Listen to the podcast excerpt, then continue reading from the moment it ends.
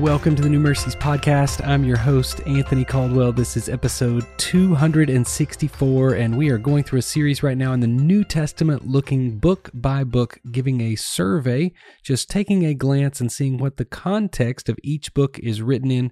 Today, we find ourselves in the wonderful, amazing book of Philippians. This is one of my favorites. I know I say it a lot, but this is truly one of my favorite books in the Bible because it is full of joy. You can just see Paul smiling as he writes this whole letter. He loves this church in Philippi. He wrote this letter basically to thank them for a gift that they had sent him. Uh, he writes this letter of thankfulness. He is so thankful for them.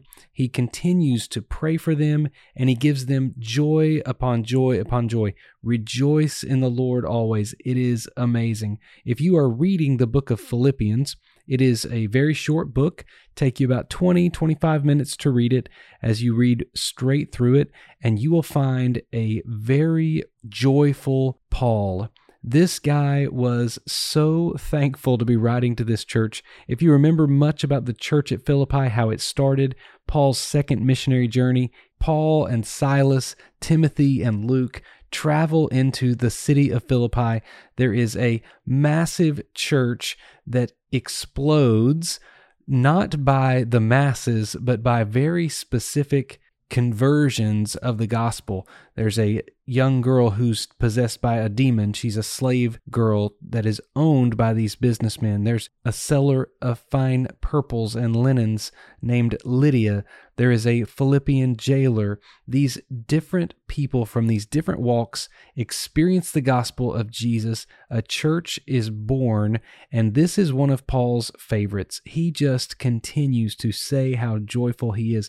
The book of Philippians, if you read through it, will give you some of those great verses that we memorize as children just because it is so, so beautiful.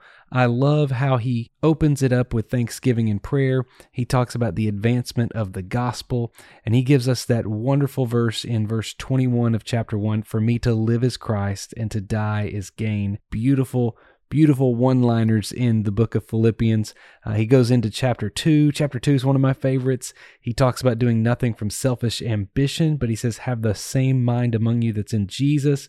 He goes on and says that Jesus has been given the name above every name, and every knee shall bow in heaven and on earth and under the earth, and every tongue will confess that Jesus is Lord to the glory of God the Father great place in chapter 2. If you keep reading into chapter 3, you will find Paul saying that whatever he had gained, he counted as loss for the sake of Jesus. He counts everything as loss of the surpassing worth of knowing Christ Jesus, his Lord.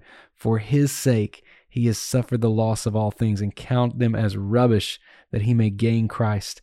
And then continue on into chapter 4 and what do you hear? Whatever is true whatever is honorable whatever is just and pure and lovely and commendable dwell on these things. Think about these things. And he says he can do anything through Jesus who strengthens him. He has learned to be content in all circumstances. This is a great place of scripture. If today you are looking to find some of that joy looking to find some of that rejoicing i encourage you to check out the book of philippians that letter that paul wrote as a thank you to a great church that had a lot of love for this missionary.